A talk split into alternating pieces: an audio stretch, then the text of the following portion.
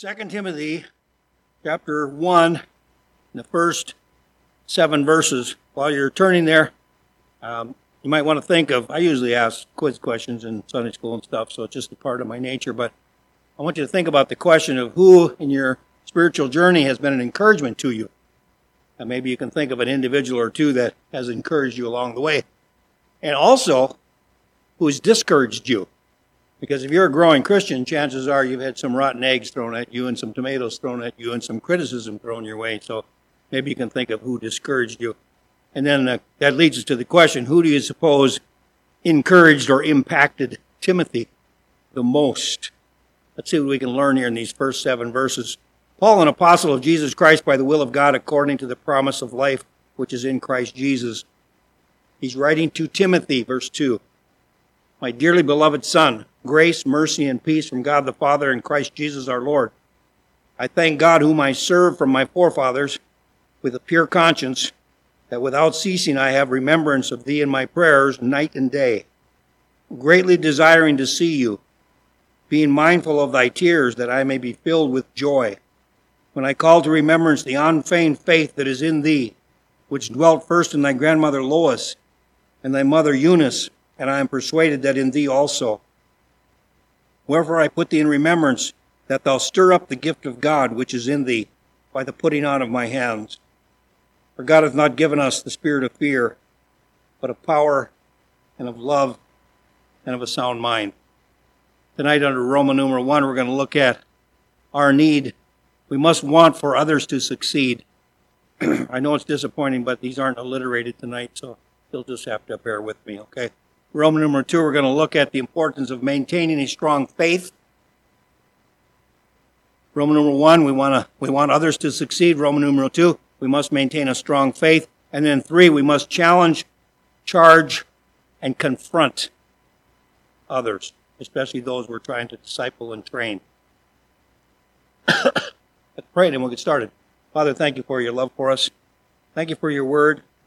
Thank you for these often preached texts, these often used reminders of how important it is, how important it is for us to be ready to pass the baton to another young man, another young lady, another student of the Word, to be able to, when we leave this earth, give our experiences and our knowledge and our love for you, to somehow transfer that to others. Lord, you can help us in this area. So we'd ask that you help all of us to be an encouragement to those around us and not certainly not a discouragement. And Lord, we pray that we'll be thankful tonight for those who have encouraged us along our journey and along our path of spiritual growth and development. We pray for the youth people that are in Oklahoma, I believe, tonight. And we pray for the preaching that it would touch hearts and change lives.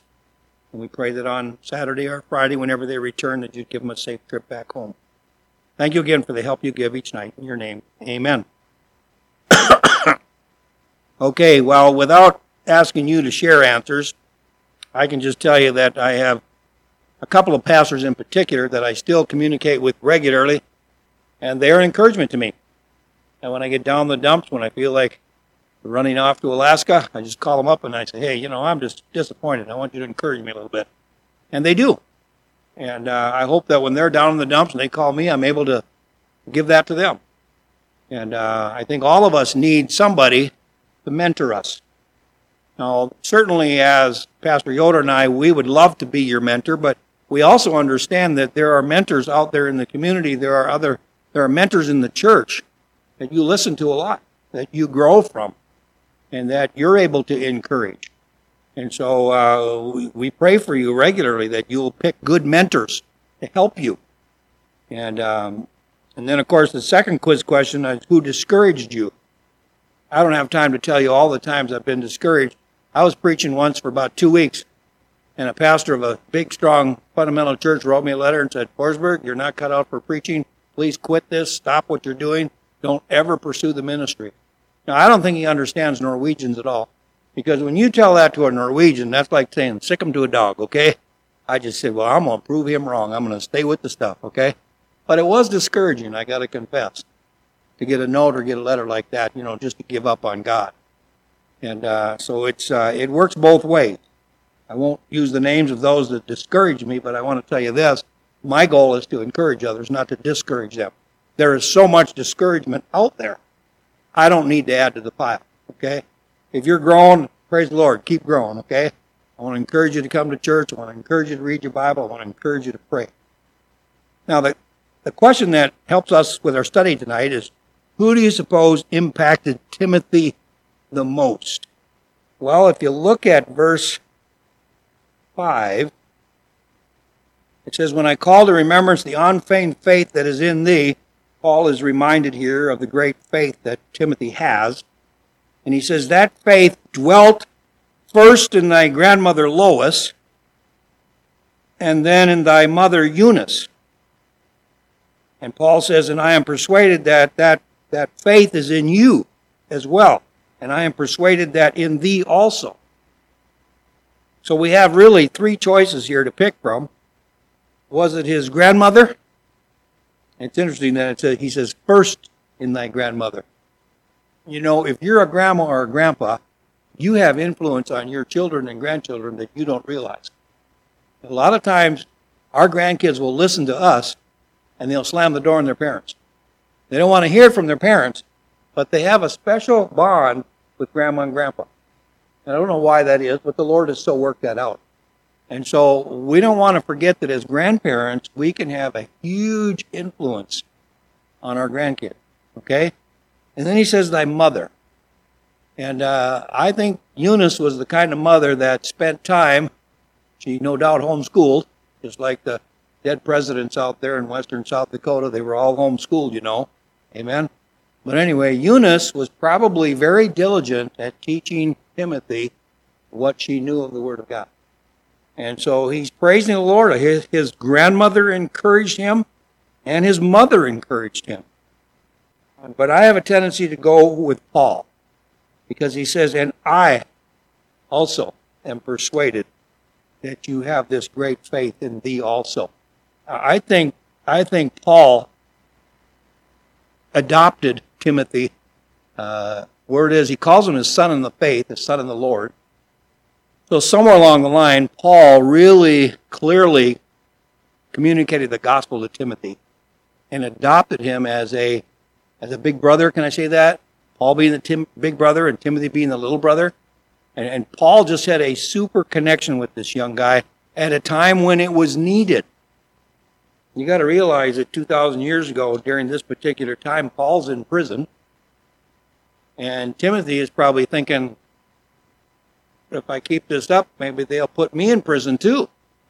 I mean, uh, Timothy is probably a little bit nervous here that since Paul has been arrested and probably will be uh, put to death before long, he's thinking, well, if I keep sharing Christ, maybe they'll do the same thing to me.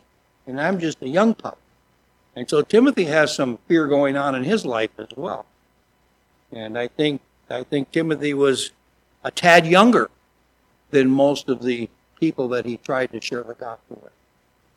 And uh, I don't know if you noticed, I, I hope Timothy Yoder doesn't feel bad. I know mom won't feel bad. But it would be difficult to be a young boy and have your dad over here and 90% of the people in the church older than you, and you're going to try to teach them the Word of God. That, that's a difficult spot to be in. And, and young Timothy here in this passage probably had some of those similar butterflies. He probably had a good bunch of nervousness going on.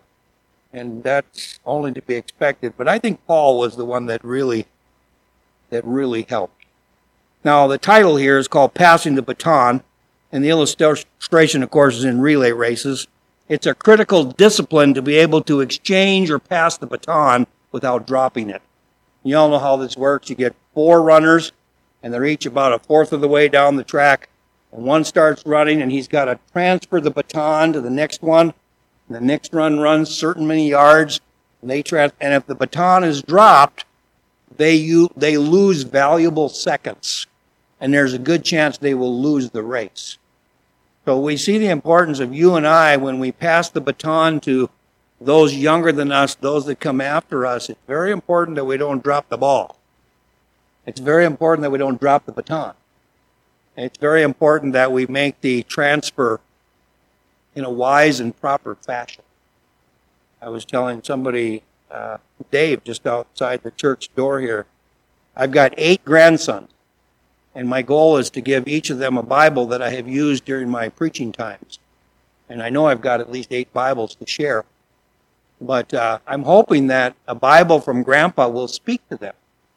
I'm hoping that they'll see the notes and they'll see the jelly spots and the coffee spots and the stains and the you know the torn pages. But I'm hoping that will inspire them uh, to love the Word of God and to use the Word of God.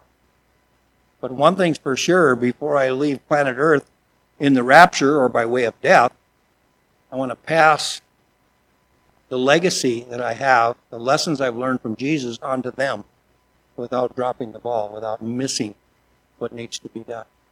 And, I want to encourage you in that same area. So, first of all, what's the first thing we do to pass the baton properly? Well, we've got to want others to succeed.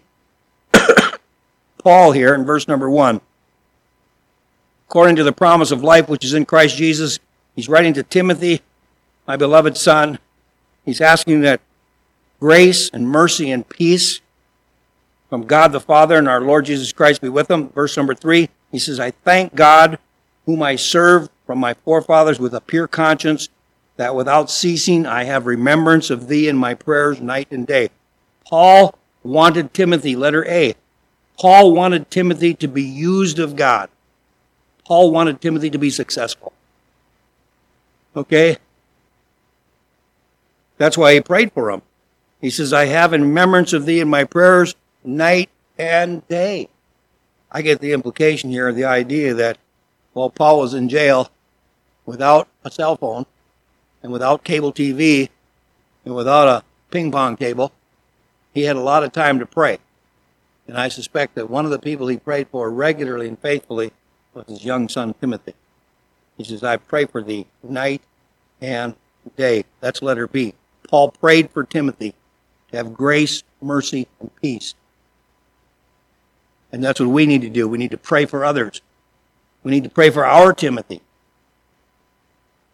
We need to pray for the peace of others, not just peace for ourselves. We talked about this uh, a while back about the importance of intercessory prayer. Maybe you can think of somebody that's that looks up to you. Maybe you have a grandchild or a, or a nephew or a neighbor boy or neighbor girl, and they're looking up to you as a as a Eunice or a Lois, and, and they're they're looking up to you for, for leadership. My, my question is, are you praying for them? Are you praying for that young Timothy that's wanting to grow and, and needed to grow? Are you praying for grace and mercy in their life? And are you praying for a peace that passes all understanding so they can witness and grow effectively? Letter C, Paul also treated Timothy as dearly beloved. Verse number two, Timothy, my dearly beloved. We would call this today a kindred spirit. You know, some people I connect with real well. I resonate with them. They're very receptive to me, and I'm receptive to them, and I'm happy for those kind of people. But there are some people out there I don't have a kindred spirit with. I mean, I walk up to them and I want to talk to them, and they're just just, ignore me and go the other direction. Some people are that way. But I am so thankful for those that I feel a kindred spirit with. And Paul had that with Timothy. You're not going to be able to disciple every person in your neighborhood, but there's probably one or two that like you and will listen to you and will follow you. I was driven to Bible camp by a grandmother in our little Lutheran church who found that this little old Forsberg boy lives down the street, didn't have any money to make it to camp. I was about eight or nine years old. She came over and picked me up. She was well over a hundred, and here I was, ten years old. Uh, she probably was hundred, but you get the picture. She was, she was, she was up there. Okay, she was probably retirement age. And, and during that ride, I can still see myself sitting in the front seat of the car, barely tall enough to look out the windshield or look out the side window. And every once in a while, I look back at her and I'll say, "What is this lady who doesn't even know? What is she doing, taking me to camp, paying my way, and helping me get to Lake Bronson, Minnesota? Who does that?" My mother wouldn't take me. My dad didn't take me. But this lady, this lady took me. She didn't realize it, but she was being a she was being a mentor to me. He, she was she was starting to pave the way for a ministry that the Lord that I the Lord knew I would have 20 years later, 30 years later.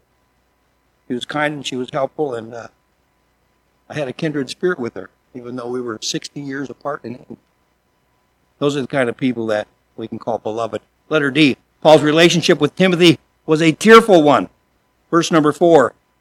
He says, I, I just can't wait to see you, Timothy, greatly desiring to see thee, being mindful of thy tears. Paul understood that Timothy was praying for him while he was in prison. And I'm sure Paul, while he was in prison, prayed for young Timothy. Perhaps that Timothy wouldn't get arrested. Perhaps that Timothy wouldn't get beheaded. Perhaps that Timothy wouldn't be flayed alive. I can just see Paul praying with tears. He says, I was mindful of you with your tears, and not only your tears for me, but my tears for you. And he says that, that was a joyful thing, which is letter E in our paper here. Somehow Timothy's testimony brought to Paul real joy. real joy. I think it's wise if we don't have a Timothy or a Tiffany. You're a lady, you want a little Tiffany. I think it's wise if you don't have a Timothy to train or a Tiffany to train that you pray for one. Say, Lord, could you give me a young lady? No, I'm talking. If I was a lady, I'd say, Lord, could you give me a young lady that I can coach, that I can mentor, that I can bring along? And if I was a man, I'd say, Lord, would you give me a young man that I could train and that I could coach and that I could bring along? Um, somebody's got to do that. And, and I think we should. And I think we should accept the challenge because I don't think we'll regret it. Okay? When I took the church in Ulen, Minnesota, I, I didn't want to really serve alone because it's hard to go visiting alone. It's hard to do much anything by yourself where two or more are gathered. So I started praying for a Timothy. And before long, uh, the Lord brought a young man to our church who was, his nickname was the refrigerator. He was large. His name was Ryan. And he had, you know, he had muscles and biceps and tattoos and the whole nine yard, nine yards and had a ponytail and everything else. I mean, he was just a fairly worldly type. But the Lord brought him to church and he started to grow. And week after week, you'd see little changes in his life and in his testimony. You'd say, Pastor, can I go witnessing with you? Sure, come on along. And uh, he would pray as I would witness. He would just sit there with his hands folded. Said, I can't believe the way the Word of God works on people. And I tried my dead level best to be a good mentor to him. And, and uh, I still I still talk to young Ryan periodically, and uh, I wish he was more faithful in church. He's kind of slowed down a little bit in his Christian life, but uh, I don't regret. Don't regret the hours and the hours and the hours I invested in his life and the life of his family. And uh, you pray for a Timothy that can bring you joy. You pray for a Tiffany that you can cry over, and watch and see if the Lord doesn't answer that prayer. We should always be a mentor, and we should always be mentoring somebody. Roman number two. After we want others to succeed through our prayers and through our tears and through our time for them, with them, then we must maintain a strong faith for the sake of others. Letter A, strong faith first dwelt first in Timothy's grandmother Lois. We read that earlier in verse number five. And then letter B, that same faith was then passed on to Timothy's mother Eunice. We see that also in verse 5. Now, I don't know whether, I don't know exactly how this worked, whether Paul was very influential with Lois first, and then Lois gave it to Eunice, or Paul gave I'm not sure how it worked. But anyway, they had a kindred spirit. They had a, they had a mindset that was the same regarding the Lord. and then letter C here, the same faith was then passed on to Timothy. Well, how did that happen? Why did that happen?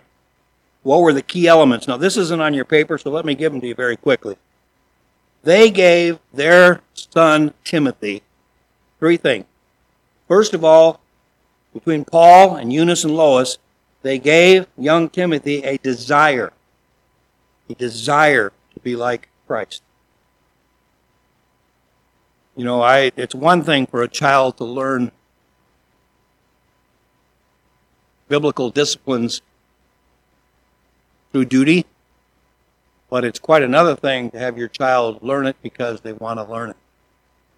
I mean, if you say, son, learn that verse or I'll give you a spanking, they'll probably learn the verse, but they won't be happy about it. But if your son says, Dad, can I learn that verse? Can I can I learn that? Now you got something you can work with. Okay? Desire is very important. Second ingredient of a good faith is discipline. And it's a discipline to learn the Word of God. I'll never forget, I went to, I was saved about two years. I went to a youth conference in Texas. I met a young guy that was 16 years old, and we started talking about these Chick tracts. You know, these little Jack Chick tracts with all these cartoons. And that kid knew more Bible than I than most preachers I had met. And I said, How in the world, how did you learn so much Bible being such a young man? And he says, Well, my dad gave me a tape recorder when I was 12 years old and challenged me to listen to the Word of God for 15 minutes every morning when I got up and 15 minutes every night before I went to bed. And he says, I accepted the challenge at age 12. And he says, I've been doing that now for six years. And he, it, it just, the scriptures were flowing out of him. And uh, that's because he had some discipline. Now, you and I, we all know that reading the Bible from cover to cover takes discipline. I mean, getting through Leviticus and getting through Numbers and some of those other books is not the easiest thing in the world. But the more you go through it, the more you understand it, the more you can pronounce some of those difficult words, and the more the Word of God gets in you. And before long, Pastor Yoder will be up here preaching, and he'll start a verse, and you'll be sitting there, and you'll know how to finish it. Not because you memorized it, but because you've been over it so many times, you'll know how to finish the verse. And it'll surprise you It'll surprise you that you knew the end of that verse. Those are the kinds of things that take discipline. And, and a little bit of discipline goes a long ways when it comes to Bible knowledge. So have some discipline. Have a desire to be like Christ. Paul gave that to Timothy. Paul taught him some discipline. Learn the word. And then thirdly, a duty. well, what was the duty? The duty was to do and to display the Christian life. Paul says, Whatsoever things you have learned and received and seen in me, do. We need to be Christian thinkers and we need to be Christian doers, not just Christian talkers. Because a lot of people can talk it, but they can't walk it. And the way we learn to walk it is we do it. And this is a little bit of duty. And duty's okay. And duty is kind of a soldiering word we have about a half a dozen veterans in our church, and they understand duty, guard duty, kitchen duty, KP. We all understand those things. But uh, it's okay for young people to learn some duties. And some of those duties are helpful. And some of those duties become habits. And before long, some of those duties are transferred into desires. And they're no longer a chore anymore. They're pleasant. And so, desire, discipline, and duty are very important to a strong faith.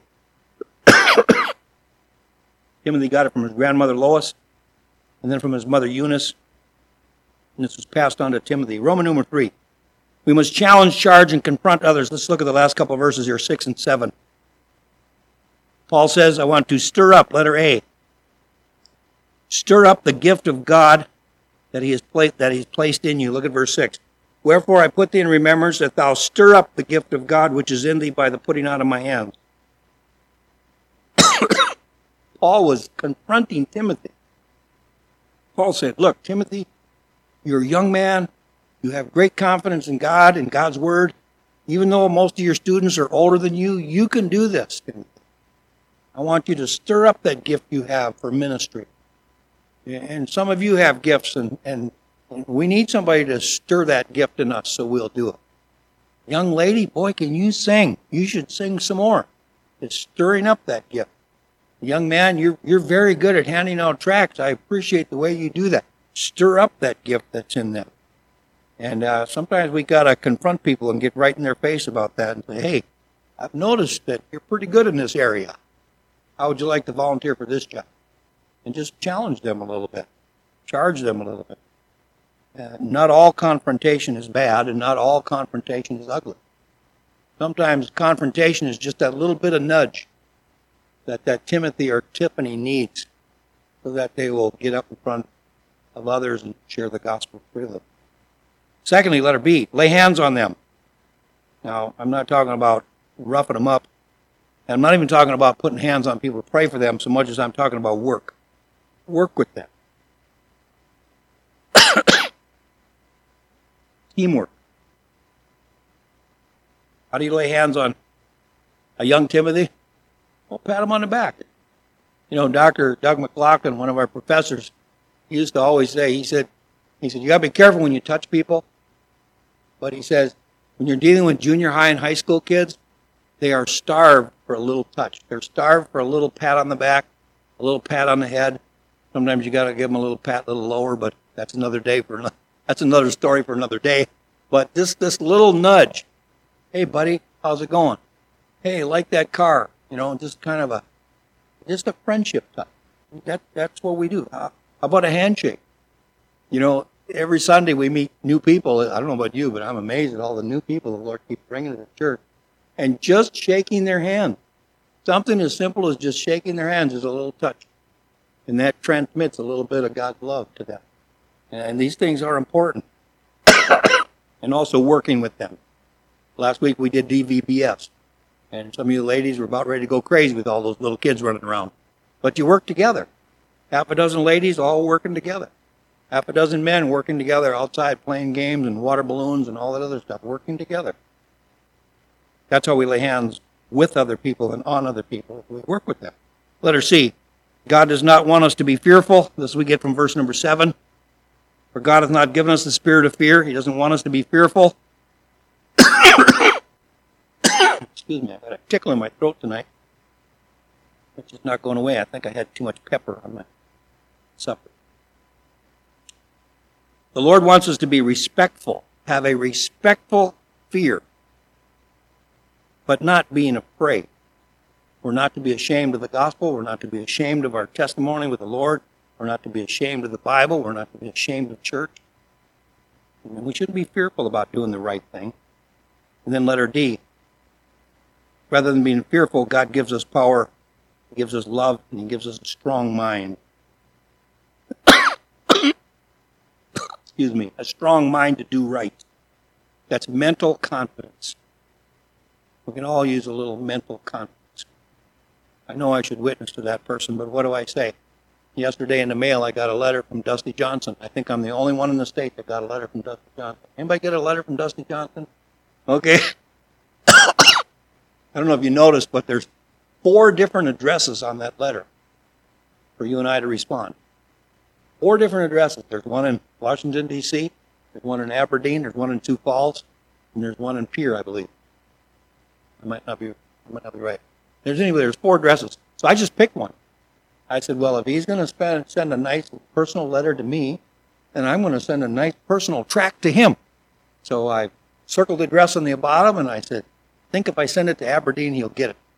So I sent him a, a letter and a track, and then I thought, well, another track, another track, maybe he'll like this. I sent him three tracks, and I said, read these. Now my goal is to get a book in his hand because he's going to be in town on Tuesday next week, right? Isn't that what I read? Tuesday next week at college. No Dusty Johnson fans. You don't want to go to his tea party. well, you don't have to listen to what he says politically, but give him a Bible or something. Give him a book or something. Give him a give him a scoot along in the right direction. Okay. oh. This is one reason I don't like technology.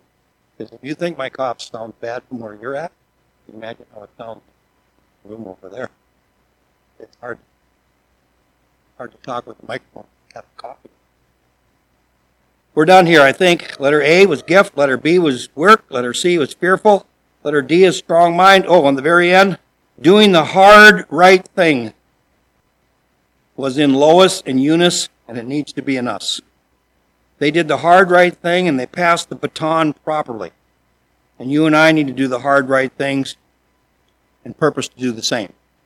Pass what we have of the Lord on to somebody else so they can pass it on to somebody else and they can pass it on to somebody else. You with me? You learned something? Say amen.